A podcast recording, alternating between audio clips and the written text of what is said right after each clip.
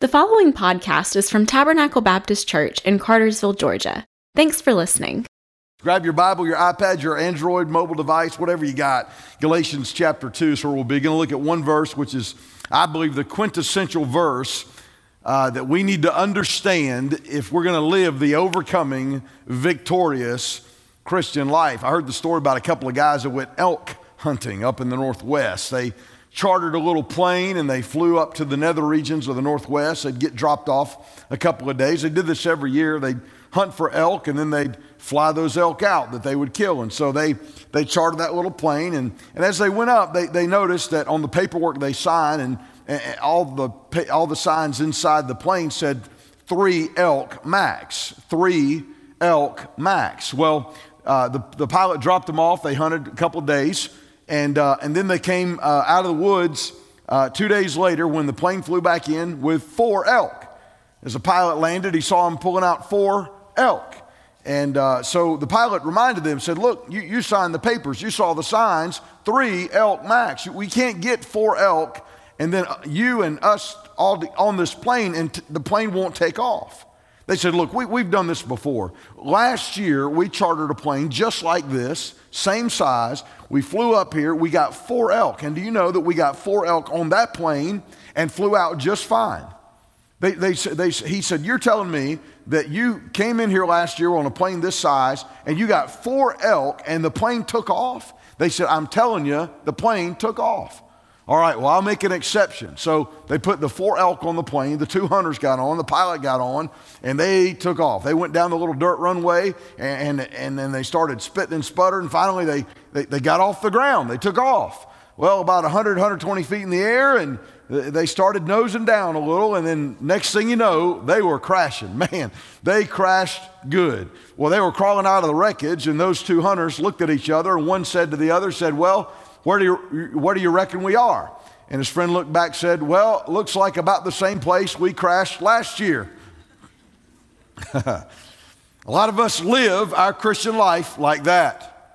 We, we, we may have been walking with Jesus for 20 years, but did we grow up in the Lord 20 years or did we just repeat year one 20 times? There's a difference.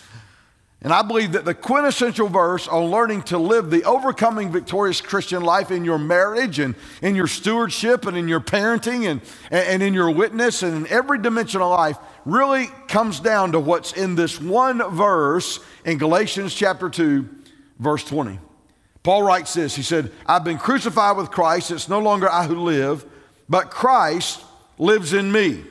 And the life which I now live in the flesh, I live by faith in the Son of God who loved me and gave himself for me. Let's read it again. I've been crucified with Christ. It's no longer I who live, but Christ lives in me. And the life which I now live in the flesh or in the body, I live by faith in the Son of God who loved me and gave himself for me. Now, now I, I, there are four things in this verse I want to tell you about the Christian life. These are four true things about the Christian life that'll always be true. They've never not been true. And to the degree we believe and receive and act like these are true, we'll live the victorious, overcoming Christian life. But if we're ever struggling in our life and our walk with God, it's usually because one of these are out of alignment. Sometimes you take your car into the mechanic and he'll tell you your tires are wearing out faster than they ought to.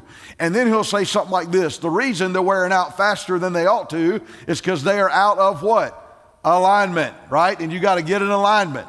And what I found is a lot of Christians are trying to work hard and serve God, and they're burning out a lot quicker than they ought to because something's out of alignment. And so these one of these four things is usually it. So I want to give you these four things. Now, if you're joining us online today, uh, we're glad you're here, by the way. I don't want to neglect you at all. You're a part of this congregation this morning. I wish you could be in the room today. We have about 3,000 in here, packed gill to gill, wall to wall. But uh, however many there are, we're glad you're watching here today. So just tune in and hang on. Four things about the victorious overcoming Christian life. What is it? Well, let's go to the text. First of all, it is a crucifixional life. The Christian life is a crucifixional life. Go to verse 20. I've been crucified with Christ. It's no longer I who live. He said, I have been crucified with Christ. Now, why in the world do we need to be crucified in the Christian life while we're living it? Well, let, let me ask you a question. What did you do in order to get saved? Zero. What did you do to save yourself? Nothing. is there any works that you applied in order to show God that you're worthy of salvation so you could get it? Did not happen. You cannot be saved by works. Well, Scott, God gave the Old Testament law. Weren't they saved by the Old Testament law in the Old Testament? No, not at all. If you get up in the morning and you look in the mirror, the mirror might show you that your face is dirty, but it will not wash your face. In the same way, in the same way, the law is given not so that we can keep the law to be saved, but to show us we're lawbreakers and that we need a Savior. And His name is Jesus, right? It pointed to the cross, it pointed to what was to come. So listen, you can't save yourselves. As a matter of fact, it wasn't until you gave up. Listen, I remember one time uh, hearing a story about Watchman Nee. Watchman Nee tells a story about being swimming with some friends. They're all out in the lake swimming, some are on the shore, most of them were in the water. And all of a sudden, one of his friends got a leg cramp. He started going down. Man, he was drowning, I mean, going under. Well, one among them was a trained lifeguard, and he was seated on the shoreline. Well, naturally, all eyes went to him, like, friend drowning, you're his friend, you're trained, go save. He didn't move, did not budge. He sat in his chair just looking at him going down, seeing blah, blah, blah for the last time. Finally, he said, when it seemed like our friend was lost, it was gone, drowned, our friend who was a lifeguard jumped up out of his chair, dove into the water, dragged the man to shore, pumped the water from his lungs, and saved his life. He said, Man, I was so glad, but I was so mad at the same time. Thank God he saved his life. But man, why did you wait so long? We almost lost him. And he said this He said, Because a man who needs to be saved, as long as he's trying to save himself while drowning, cannot be saved. Because his efforts to save himself will hinder the one, the efforts of the one who has dove in to save him. It is not until a man entirely gives up his efforts that he can actually be saved by the one trying to save him. Boy, isn't that a picture of the Christian life, salvation? We got into this thing predicated on a confession. We can't save ourselves. Lord, nothing good in me do I bring, only to thy cross I cling. I cannot save myself. Then, here's the question Why in the world, if God didn't need our help, to save us. Why in the world do we think God needs our help to help us live the victorious, overcoming Christian life? We get into this thing saying, God, I can't do nothing. And then we get saved. It's like, God, step aside. Now watch me work hard for you. And God says, No, it is a crucifixional life. See, look, I want you to think about this. Think about, think about the phases you go through in the Christian life. There, there are basically three phases in the Christian life. First stage of the Christian life is the Christian life is easy. Do you remember that phase? Do you remember that face? The Christian life is easy. Man, when you got saved, man, it's like the sun was shining, the birds were singing, angels were picking their harps. I mean, all temptation faded from the planet. And guess what? You loved the Bible, and you loved the church, and you loved going to Sunday school, and you loved worship. Man, you just loved it. And you're thinking, man, why didn't I get saved sooner? This is great. I just love God. I love Jesus. I'm so glad I'm saved. Why didn't I do this sooner? The Christian life is Easy. Well, that don't last long, does it? If you're in reality, sooner or later you realize the Christian life is difficult. Phase two, right? Christian life is difficult. This is not easy. I'm going uphill in a downhill world. I'm, I'm going upstream in a downstream world. I'm wearing a white hat and a black hat world. The Christian life is difficult. But you know what? God doesn't want to leave you at phase one. He won't. Christian life is easy. God will not leave you at phase two. The Christian life is difficult. God is trying to get us to phase three, which is where He wants us. The Christian life is impossible. See, y'all came to church for some good news today, didn't you? The Christian life is impossible. You cannot live the Christian life. He wants to live it through you. So that's number two. The Christian life is not only crucifixional, it is incarnational. God has one program for our best effort. God has one program for our best self. God has one program for all the things we bring, saying, God, you can use this. God says, I want to put it on a cross. Crucify it. Why? Because it's an incarnational life, that Jesus would live his life through you. Watch this. Paul said, I've been crucified with Christ. It's no longer I who live. Oh, All right, Paul, well, then who's living? I see you walking, talking, acting, breathing. What's going on? He says, But Christ. Christ lives in me. It is an incarnational life. Christ lives in me. Now, I don't know about you, that is good news. That the Jesus of the Bible lives inside of you. Do you understand? Christ lives in you. If you're born again, if you've given your heart to Christ, He lives inside of you. The same Jesus that walked on the water. The same Jesus who opened blinded eyes. The same Jesus who fed 5,000 with the boys fish and chips. The same Jesus who called Lazarus out of his own grave and got up out of his own grave four days later. Jesus himself, who rose, rose from the dead. He lives inside of you. Wow. I'm so excited I'll say that backwards. Wow. Upside down. Mom. Jesus lives inside of you. Listen to me. Jesus lives inside of you in the face of every temptation, in the face of every opposition, in the face of every discouragement, in the face of every satanic attack. Jesus lives inside of us. It is an incarnational life. What does that mean? Why don't you to think about this? What's one of the verses that we tell people who don't know Christ that they need to know Christ? One of the verses is, All have sinned and fallen short of the what? Glory of God. Very good. All have sinned and fallen short of the glory of God. That is God's standard. His glory is His standard. And all have sinned and fallen short, right, of the glory of God. You can't achieve the glory of God. You can't get to that standard. All have sinned and fallen short of the glory of God. There's another verse that's more obscure I'll share with you now that's quite telling about that standard. Colossians 1:27 says, "Christ in you is the hope of glory. All have sinned and fallen short of the glory of God. Christ in you is the hope of glory.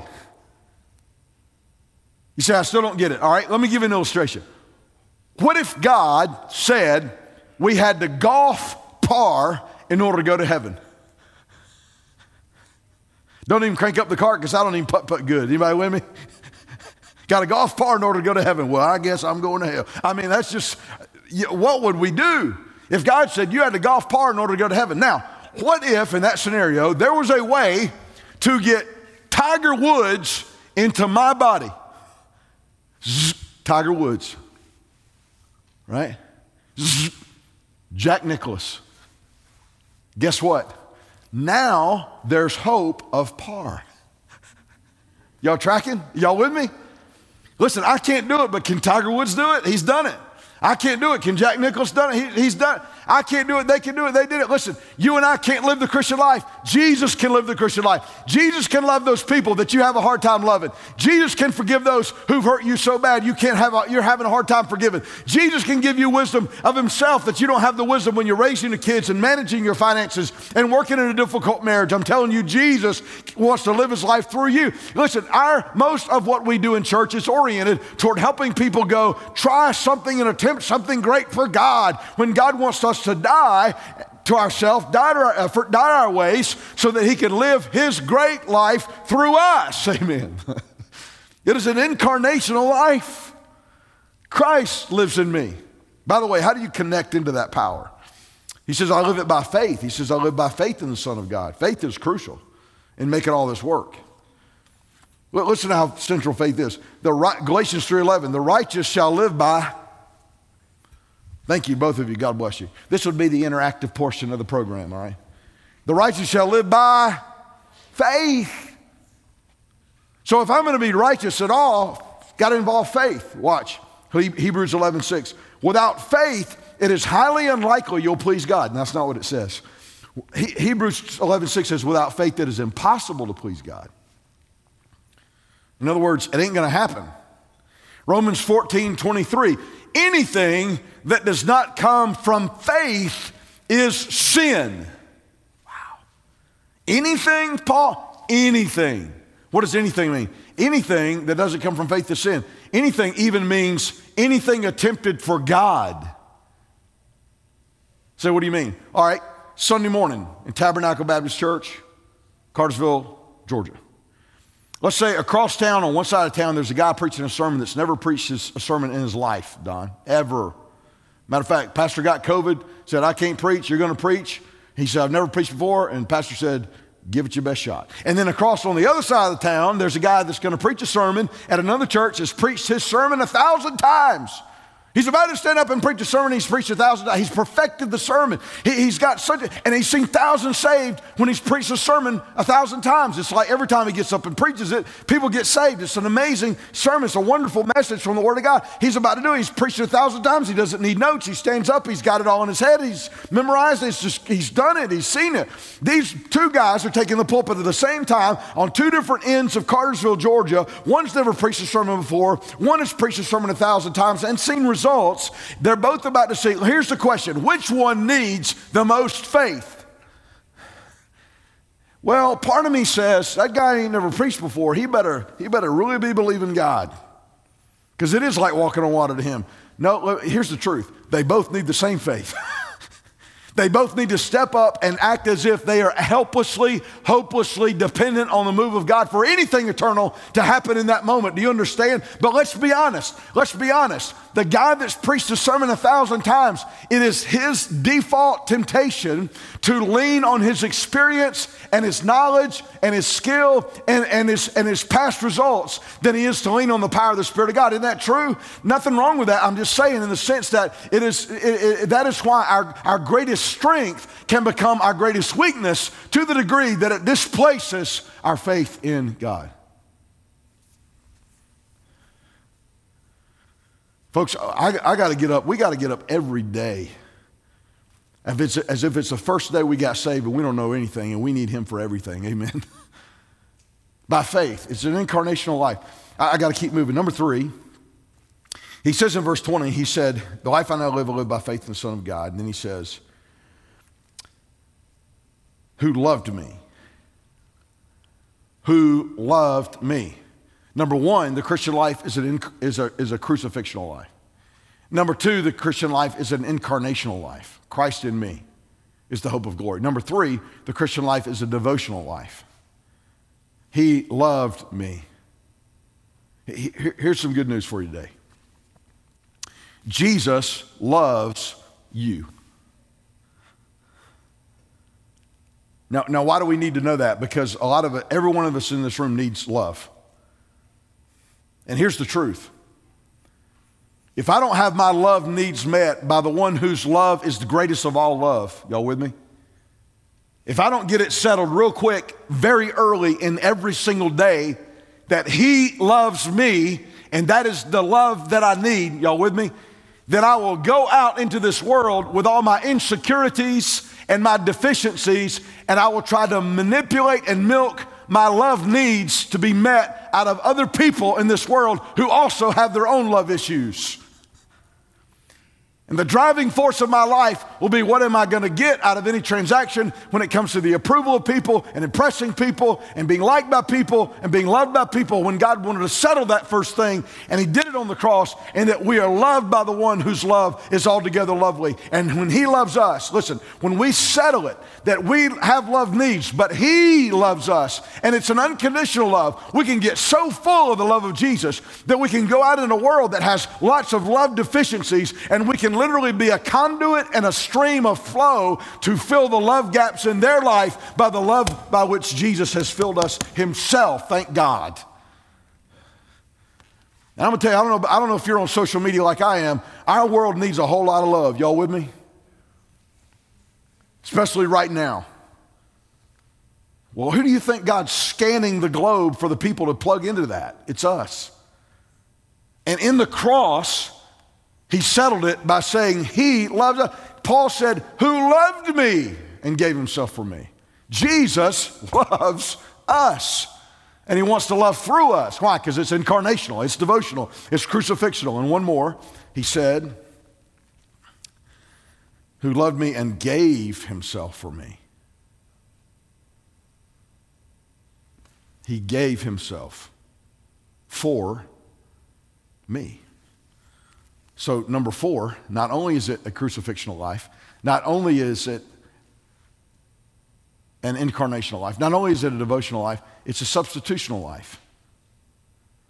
It's a substitutional life. Let me ask you a question Did Jesus die for me? Did Jesus die for me? Did Jesus die for you?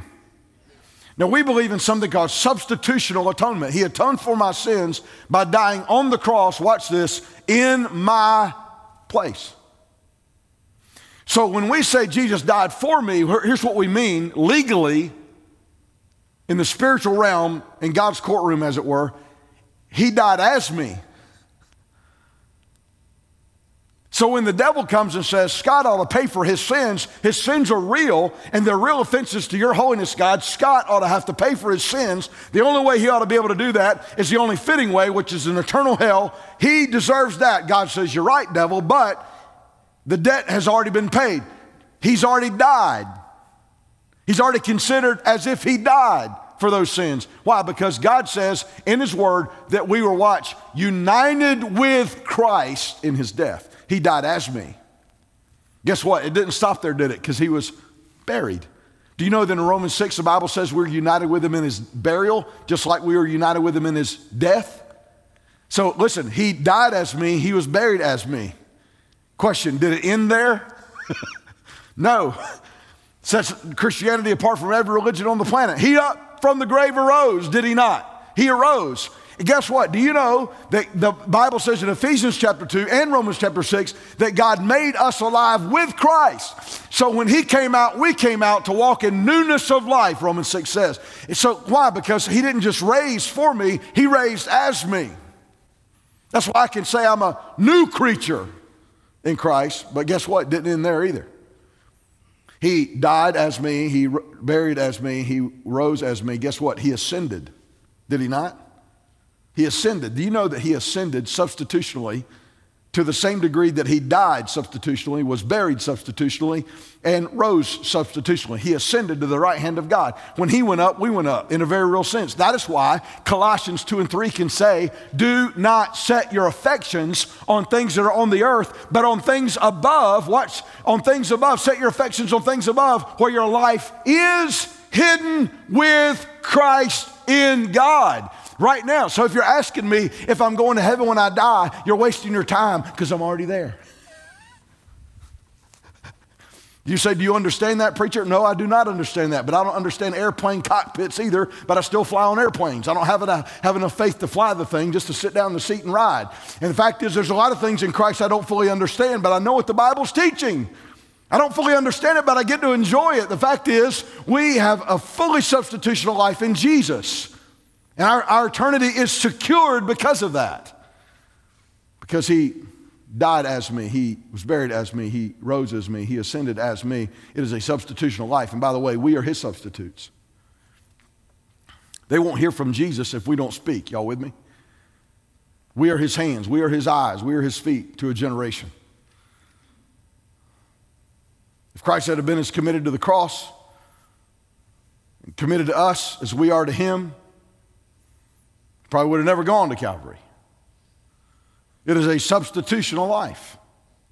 Substitutional life.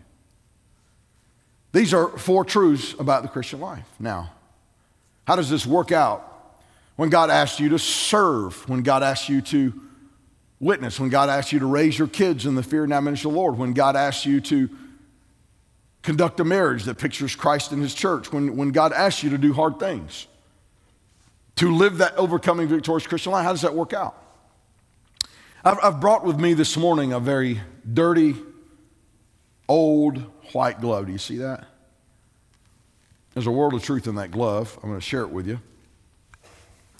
And I've got a book here I'm going to lay on this podium. So I have a glove and a book. Simple equation, glove and a book. Now, I'm going to, I'm going to ask you a question. And we're going to vote on the answer. It is a yes or no answer. Not yes and, not no but, but yes or no. We will vote on the answer because we're Baptists, we will vote. That's what Baptists do. And so I'm going to ask the question do not say anything out loud. You'll signify by voting. Voting's been in the news a lot lately. I'm going to add to that. By the way, this is going to be an honest election, all right? So just hang on. Everything's up front, all right? Yes or no answer. You vote. There is no wrong answer. You're covered by grace. I'll get to both answers, but right now, just think of your answer. Can the glove pick up this book? Don't speak. Can the glove pick up this book? How many of you say, yes, it can pick up the book? Raise your hands. Go ahead right now. Raise your hand. All right, got you down here. Got you. I see we vote as family units. Okay, that's pretty good. It's in the DNA. All right. How many of you, yes, it can pick up the book? Okay, how many of you say, no, it cannot pick up the book? Raise your hand. All right. All right? We still vote as family units. There's a few rebels, but not many. Now, if you looked at your mama before voting, God bless your heart. That's all right, put your hand down. I'll get to both answers. There's no wrong answer, but bear with me. No, the glove can't pick up the book. Look at the stupid thing. Now, why can't that glove pick up that book? Here's why. Because I have not told it to. So I'm going to tell that glove to pick up that book. Glove, pick up that book. Is it going to work? Be here all day. Keep telling it, Scott. You know there's another service behind this one. We got to go. It's not going to work, is it? Now, you know what's amazing to me? Because I've been in church since nine months before I was born. I know what I'm talking about. There's a, most of what we do in church is oriented around telling people to go live for Jesus. Yet you can't go live for Jesus by being told to go live for Jesus any more than that glove can pick up that book by being told to do it. What's the problem? Oh, I didn't tell it how. Okay, glove, here's what you got to do slide way back, take a running start, slide four fingers underneath that book, throw the uh, thumb uh, over the top, squeeze with equal pressure on both sides, and lift, and you can pick up that book. Now do it. Is that helping? Not going to help. Yet we got podcasts and radio preachers and TV preachers and books flying off family bookstore, Zondervan bookstore, Lifeway bookstore bookshelves, telling people how to go live the overcoming, victorious, demon chasing, God glorifying life. And it doesn't work half the time. We struggle. Why? Well, because that glove can't pick up that book by being told how. We can't just go do the right thing, be told to live for Jesus and told how, and it really have any lasting effect. What is the problem? Oh, I know the problem. That is an unmotivated glove. That glove has zero motivation. If he was motivated, he'd lift that book. So I'm gonna, pardon me, I'm gonna, I'm gonna, right now, I'm going to motivate my glove. All right. Rah, rah, shish boom bah. Here's the glove, there's the book. You can do it, you can do it. Go, Spirit. Is that gonna work? Yet, how many of us think if we teach that Sunday school class or we're raising our kids or, or we're in that marriage or, or we're even in the pulpit and we're thinking, man, if I could just motivate them? If I could just, if I could just tell them the right story, if I could just, if I could just move them in their emotions, if I, if I could just make them feel a certain way, man, if I can just get, if they're just being motivated, I got to motivate them, man. I, I spent years of my ministry, it was all about motivation. If I could just jack them up off the floor that high and really just let them have it, man, they'll go out and they'll take hell with a water pistol and they'll live for Jesus. And you know what? That lasts about a week. Why? Because our emotions are the shallowest part of who we are. Fickle, right? Mind, will, and emotions. And our emotions, yeah, we, listen, watch, let's be honest. We judge about 90% of what goes on in this building by emotions.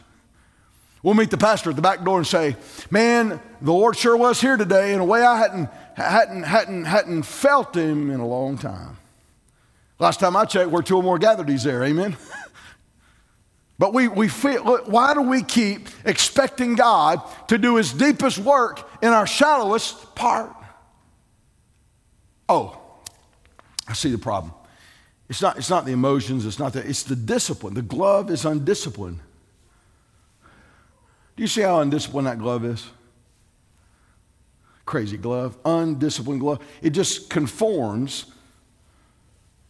There's not enough force being exerted on the inside that'll keep it from conforming to whoever it's in with or around on the outside. You ever met a Christian like that? That glove needs discipline. Now, my daughter, I, I never tried, we tried to never do this in public. It was embarrassing. We always tried to discipline in private. But now I'm, I'm on this TV screen in front of 10 million people, and I'm going to have to discipline my glove. And so, y'all bear with me. I'm sorry. I know it's a little awkward, but I got to discipline my glove. Y'all, excuse me. Here's a spanking for you, Mr. Glove. If you don't waste your life and finally get busy and make yourself worth something, you'll start lifting this book. Don't embarrass me that going to work? Not going to work. Not going to work. Yet, how many ministries are built on make them feel guilty? Let them have it. Listen, sometime we ought to feel guilty. There's a bright place for guilt and conviction. Don't get me wrong, understand. But I'll tell you this it is a lousy motivator, especially long term. There has to be something better than that guilt. Oh, I see the problem now. I see why this glove will not pick up that book. It's dirty. And it is, it's dirty. It's disqualified from picking up books. Nobody wants a dirty glove picking up their book. So I got to do something with this glove. What I got to do? I got to take it home. I got to wash it in Tide.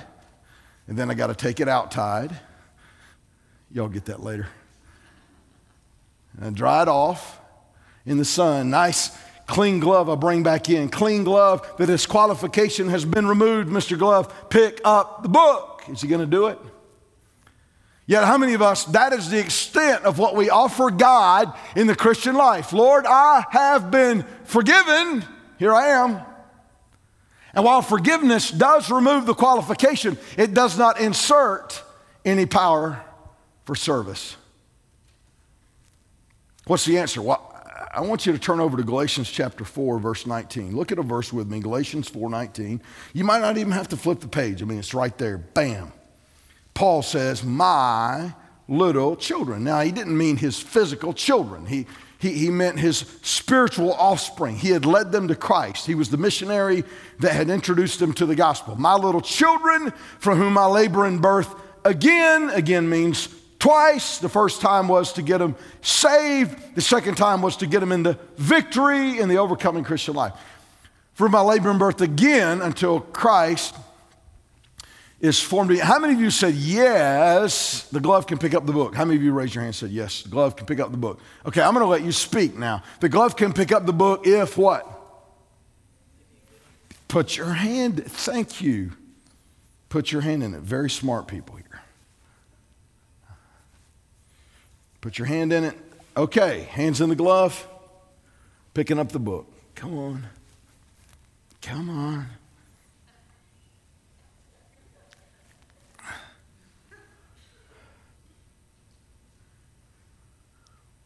Now, if you look in the dictionary, definition of hand is everything above the wrist. Everything above my wrist is inside that glove. What you told me was accurate, it was not adequate.